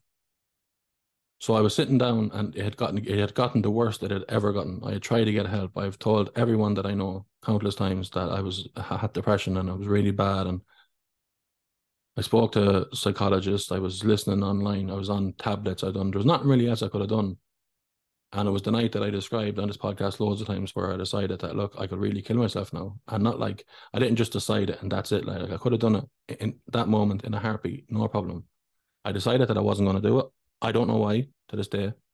But then the next day, the journey began to get better. And it was like if I can get 0.00001% better every day, I, I'll do it. I'm going to soldier it out and see it. How would you do that? Well, you sit there with your knuckles white, with like the helmet on, the visor going down, with this demon of the mental health absolutely killing me. And sitting there saying, okay, it's going to be like this forever. I'm not going to kill myself. Let's have at it. Let's see what happens. but And allowing battles with it every day that I lost. And I was vulnerable and I was afraid and I was scared. I was lonely. I was in big trouble, like. But allowing yourself to get to that state of vulnerability uh, I can only imagine from my perspective I'm not speaking for you now is is scary is it, is is it it is an uncomfortable an uncomfortable place but obviously one that you are strong enough to push through. But the state of vulnerability was that scary for you? Well, it was, and I, it, it's, I suppose it's it's easier to probably to say now that I was strong enough to get by it and, and to push through. But like I, I wasn't strong enough at the time. I was the weakest I ever was. I had no strength, zero strength. But to get to this place and to put the time in and do a deep dive, it's it's like you've lived in your house for all of your life. And one day you notice a little crack in the wall, and you think, "What's that?" And you open the crack, and you find out it's a door, and you stand into the door, and there's another full planet there, Mhm. And it's Planet Mark or Planet Siobhan or Planet whoever's listening. So what's down there? This is all me. This is so overwhelming. It's unbelievable, but it's all me. what will I do? Well, I'll go down there first and I'll stand on this little island and see what's down there. And there's regret, there's loneliness, there's hate, there's isolation, there's uh, all of the things that good and bad that happened in your life. And okay, well, let's walk across the bridge to the next island. See what's there. And eventually you've mapped out the whole world that's there, that's planet Mark, and you know the ins and outs of all of it. And then you come back up through the crack and you walk back into your own house, and someone says to you, I don't agree with you.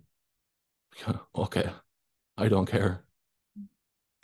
And do you think too much. it's- do you think it's a, a the gift of curiosity with all states that you feel, whether it's happiness, whether it's sadness, whether it's the state of vulnerability? Do you think that curiosity kind of helps and supports you to move past each state? I don't know, to be honest. It's um you seem to be very kind of you seem to be very open to to exploring whatever state you seem to be in, like which is a beautiful, beautiful space to be in. But is it the sense of curiosity? Do you see, will I push past this stage, or you don't seem to be, you don't seem to kind of, um, with the work that I do, not to allow yourself to get stuck in the state of fearfulness or the stuck state of the sadness. You seem to be able to like acknowledge it like you don't dismiss it, which is a huge thing. You seem to acknowledge it, but you seem to be like, well, this is what I feel at the moment. Like, okay, you seem to work from your logic mind then and be like, well, what can I do now to, like you mentioned earlier, to get that that um that one percent better or one move yourself that one percent on. I know when I was younger, um, you know, you know, like figures, like soldiers or like uh, like men. I used to call them like a a, a, a Rambo figure or a Thundercats figure. And going back now, anyone that's young enough won't get any of this, but um, those type of things. Uh, I used to play like games or scenarios where I, I'd say, well, look, I'll have a, a war between two nations, and I'd always have an imagination. Or if I got like cars, matchbox cars, uh, dinkies, we used to call them, I could set up a Tour de France and have races and have partnerships in the race and have different colors and different teams and people winning for certain. So I was always had a great imagination, Mm.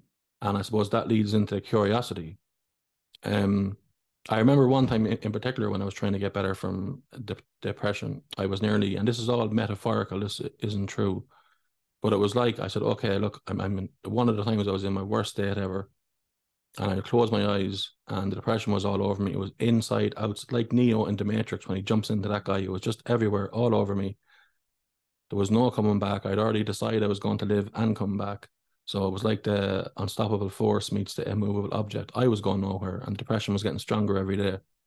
And it was like metaphorically, if I can describe, I was in a desert and it was nighttime. And there was stars up there. And there was cactus everywhere and little bits of stone and little bits of all these things, and it was dark and it was scary. And this is again metaphoric. I might think like, oh, well, this is scary. I can't deal with this. I'm out.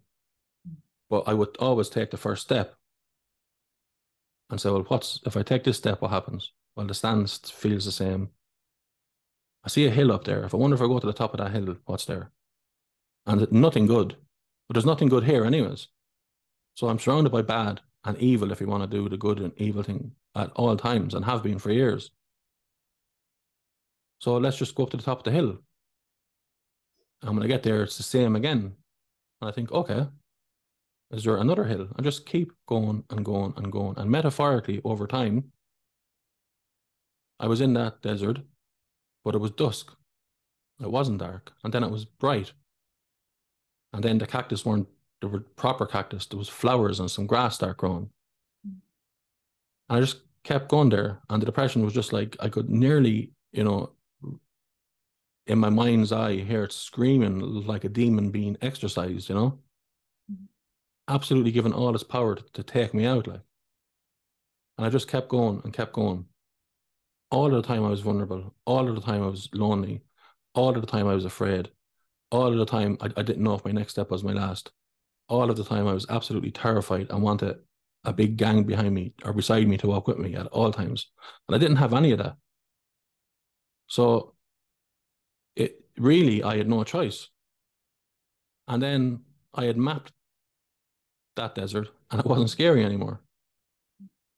Like I, I remember sitting down a year or two before I was better, better, where I'd feel the depression coming. Mm. And I'd say, no, no, no. I, I'd stand my ground. I'd say, well, look, I can feel you coming in. I can feel you. You're trying to, trying to. Uh, t- it's just you know, it's like um, when you think it's gone, it creeps up on your shoulder, and tries to, you know, n- nearly smoke its way back into your ear and get back into your body. You just have to be strong at all times, and the way you do that is when you have bad thoughts.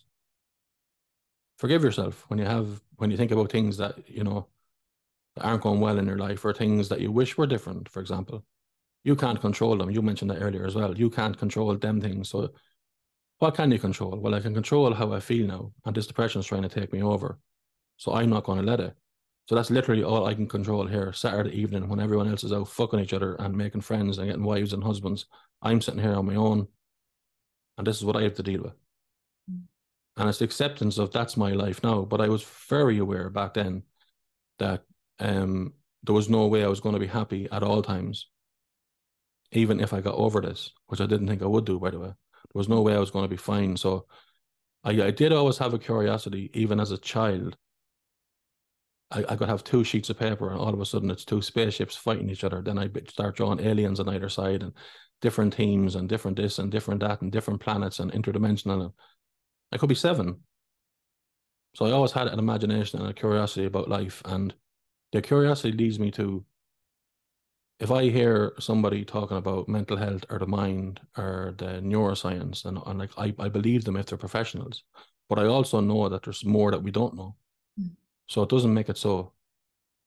It's like what's the best diet out there? Is a plant based diet? Is a carnivore diet? Is the standard American diet? Is it fasting? Is it intermittent intermittent fasting? Should we be eating animals? Should we not be eating animals? What did we do in the past? How did we get here? Why are we here? What's my point here? Nobody knows. Is there a God? Probably not. Can you prove it? No. Nobody knows anything at all whatsoever. Nobody knows. All the governments that's running all the countries haven't a fucking clue. There's people homeless, starving, people in trolleys waiting. This is like our our leaders. All you have is yourself. Mm-hmm. So it's scarier not to look after yourself.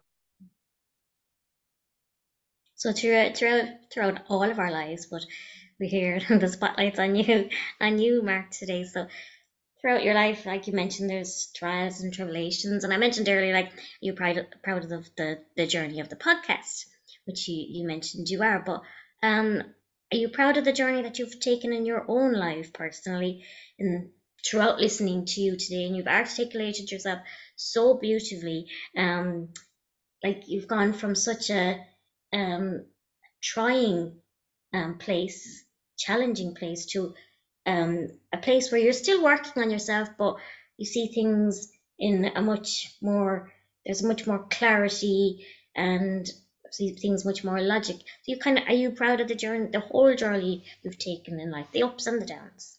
Yeah, that's, uh, I am. I, I'm, I'm 46. I'm still here.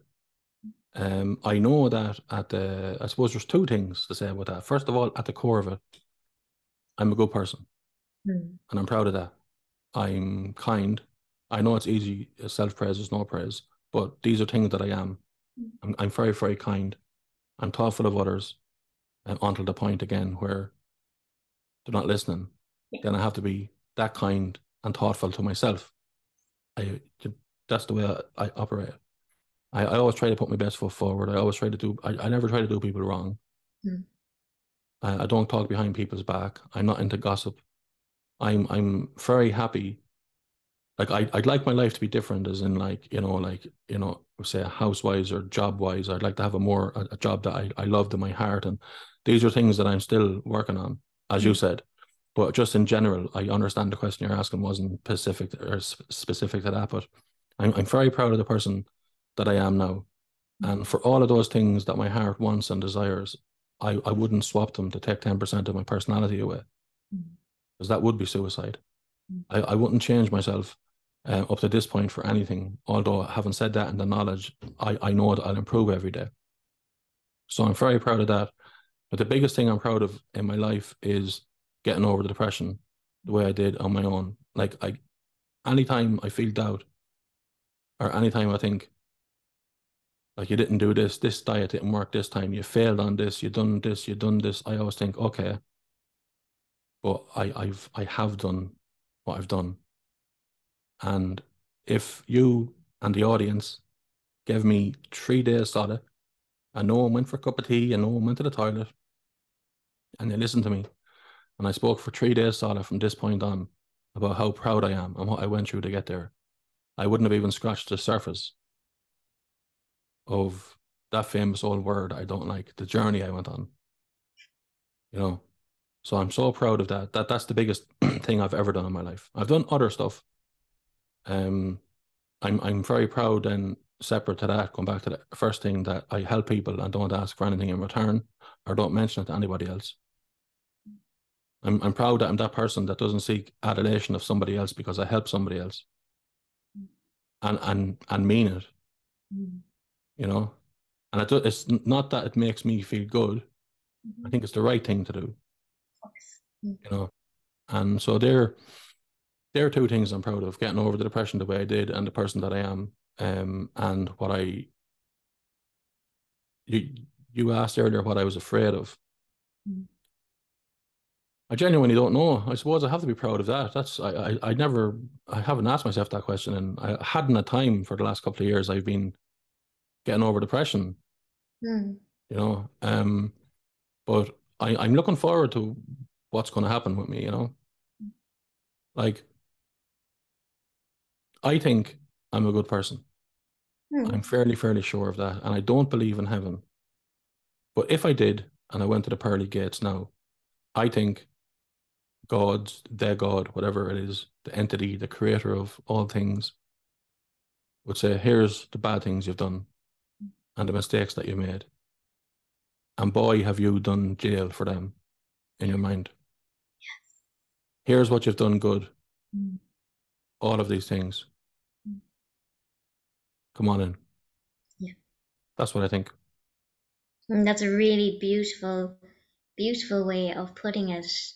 Um, so we've we've been talking for some time now, and I've I've found the in, the conversation extremely interesting. I've gotten to know you on such a uh, a level I never thought I'd get to know you. So thank you so much for being so open and honest and authentic with um, me today, and thank you for helping me to um to hold the space. And I hope I've um I hope I've somewhat done you done you proud, and thank you for the opportunity. But I guess just maybe to to close out today, um, to give you a little bit of space for a couple of minutes, and your listeners are listening into you now, and maybe you have one of your listeners is where you were back then, um, maybe they're maybe they're going through what you've been through. What what would you say to them? Um, I'd probably say that the thing that I got into the most trouble for, which is it's not real. And when I say it's not real, I don't mean mental health is not real. Mm. I mean the things that give us the mental health aren't real. Now people have argued, well, it's a chemical thing that you might be born with. It could be chemicals in the brain. It could be, an look, that could be right. Come back to me in 50 years, that'll all be changed, I'm sure, as everyone knows, with the advancement in neuroscience and everything else. But there's nothing more powerful than your mind. Mm. That doesn't mean you can't be shot or you can't get knocked down. Like, o- of course you can. Mhm. But getting shot doesn't get you depressed, or getting knocked down and dying doesn't get you depressed. You're still alive. Mm. So while you're alive and on this planet, for whatever short time you have, if you get 100 years, you're doing well. The mind is the most powerful thing. It's uh, it it's it's pointless trying to fix little put out small fires, fix little problems, because you're like a plumber trying to fix a link or trying to fix a leak in the Titanic. There's a bigger picture. Mm. Don't be afraid to zoom out and look at yourself as somebody else and think, um, what do I want? You know, and you might think, well, I don't know what I want. And that's fine. I, I've I've done that. I, I do that. But ask yourself as the second question is what do I not want? Mm. I guarantee you'll come up with some answers then. Definitely. And just maybe start start working on them. Like I can't write a book and tell you this is how you work with them because it's individual.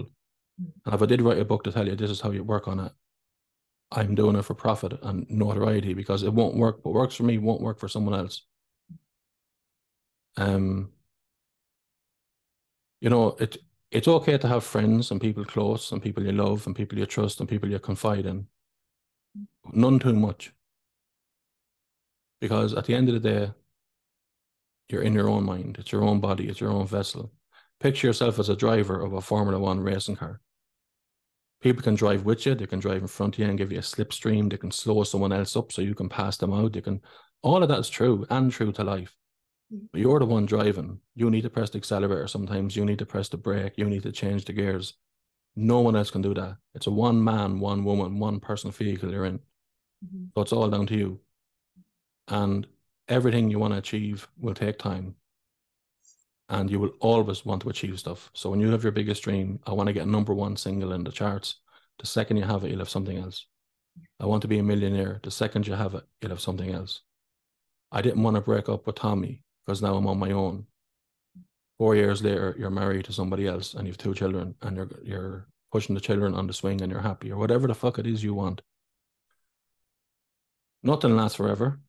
Mhm. So if you feel okay and everything is perfect, it won't last forever. Situations won't last forever. Best friends won't last forever. Maybe they will, but in the majority of the time, they don't. You ask any person in their 40s now who did a pat around with between 16 and 26, and of those people, who do you talk to now? Nobody is the answer. And if you do, you're very lucky. Mm, very- Unless you're the people that's in that WhatsApp group that's talking about social media and talking about celebrities. Mm. I just say have at it to them people. It's okay to stand back. It's okay for people not to like you. It doesn't matter. That's what I would say. Um, also say thank you for listening for the three years. It's uh, I really can't believe it. You know, when I, when I think about it, like I actually can't believe it. You know, like I I, I go through being proud and not being proud. So now I got a little bit of pride there when I just thought about it because it's crazy, you know. Really, that three years later, people and it's getting more popular all of the time. Fantastic. Um, will this go on forever? I do not know. I really, really do not know. I I feel, I genuinely feel that I've said over the three years everything I want to say, or indeed everything I'm willing to say. Mhm. But I think I've said everything I want to say over the three years. Mhm. And what I don't want to do is be that professional boxer who fights four fights too many. Mm. So I'll just keep that in mind to everyone that listens. If you like it, nothing lasts forever. Um, I'll get back to you on that on a different podcast. And thanks for listening for the three years. I appreciate it. Thanks for the comments. Thanks for the messages. Thanks for the thanks for everything. It's it's really really cool. Thanks for the stories of how the podcast or the guests have helped you. Um, you're a perfect example, Siobhan. People thought you were Mm. extremely inspiring, as I knew they would, as I did. Um, so how many people would have heard that conversation if I didn't do this podcast? Well, the, the answer is loads because you're active, but who would have heard our conversation? Mm. Nobody, because it wouldn't have existed. Quite unique, I think, our, our conversation. So that's really all I want to say. Just thank you to everyone, and also thank you, Siobhan, for coming on. It's um, I suppose a bit of background, if Siobhan doesn't mind, about how this happened. She was a guest on the podcast. Everybody, I'll assume, knows that by now. Um, and I sent out, uh, what would you like me to do for my three-year anniversary? And a lot of people got back to me and said congratulations. And then a podcast or two later, I gave out and said I didn't fucking ask you to congratulation. I asked you what did you want me to do for the. So people got back to me then and said um, there was a couple of ideas actually. Mhm. It's not to say that I won't do some of them in the future, but one of them was to have someone interview me. Mhm. And you immediately sprung to mind. Not because only we, we had recently just done a podcast, but you were impressive enough. You were starting your own podcast. To me, you seemed unsure Mhm. about your own podcast, but I thought that you'd be really, really good at it. And you'd only get better as time goes on. Hopefully. So I thought, what? Why can't you do it and let people hear you? And now your link is in this description. Let people click on and become part of your podcast, and maybe your podcast can go bigger than mine one ever did. I don't know about that now, Mark. The, the rising tide raises all boats, so it's okay to help somebody. We're not in competition. But I said, thanks for coming on. I, I asked her, and we're here today doing it. And I didn't know the questions. I didn't know what you were going to ask. I can't even remember what I said. But my my my my brother gave me a compliment without realizing it recently. Mhm. He said, "What are you doing for the three year anniversary?" I said, "Siobhan's coming back on, and she's going to ask me questions." And he said, "That that's actually a great idea." And he said, "What's she going to ask you?" And I said, "Well, I told her not to tell me." And he says, "Yeah, because in ten years' time, you'll still back up everything you're going to say today." wow. I, I said, "Yeah." That's So a it's it's beautiful thing um, to say, though. That's a lovely thing to I thought so, yeah. beautiful it's- quality, but in somebody that they can that somebody can say to you that will whatever comes out of your mouth in ten years' time, you will still be. That's a lovely thing to Well, say. Well, obviously, other than the things that I've learned that might change my mind, but in in general. But well done uh, on doing this interview. I know it wasn't easy, and you were nervous at the start, and uh, I, I I think you did really really well, and you added your own bits and bobs into it as well. Um, I'll just do a little plug before I finish. Um, because of the three year anniversary, I should have been saying go to the PayPal, yada yada yada. I'm not going to say that. Instead, today, go down and follow Siobhan's podcast and have a listen. I think um, there's two out at the moment. Um, there might be three by the time this comes out, but there's two there at the moment, and they're short, 15 minutes or so. Um, she's going to bring on guests. You see what the questions she asks, and uh, puts pressure on her on her guests asking hard questions. Um, so I suppose give her a follow and give her a listen. And I'll say thanks to everyone and cheers, Siobhan. All the best. Thank you.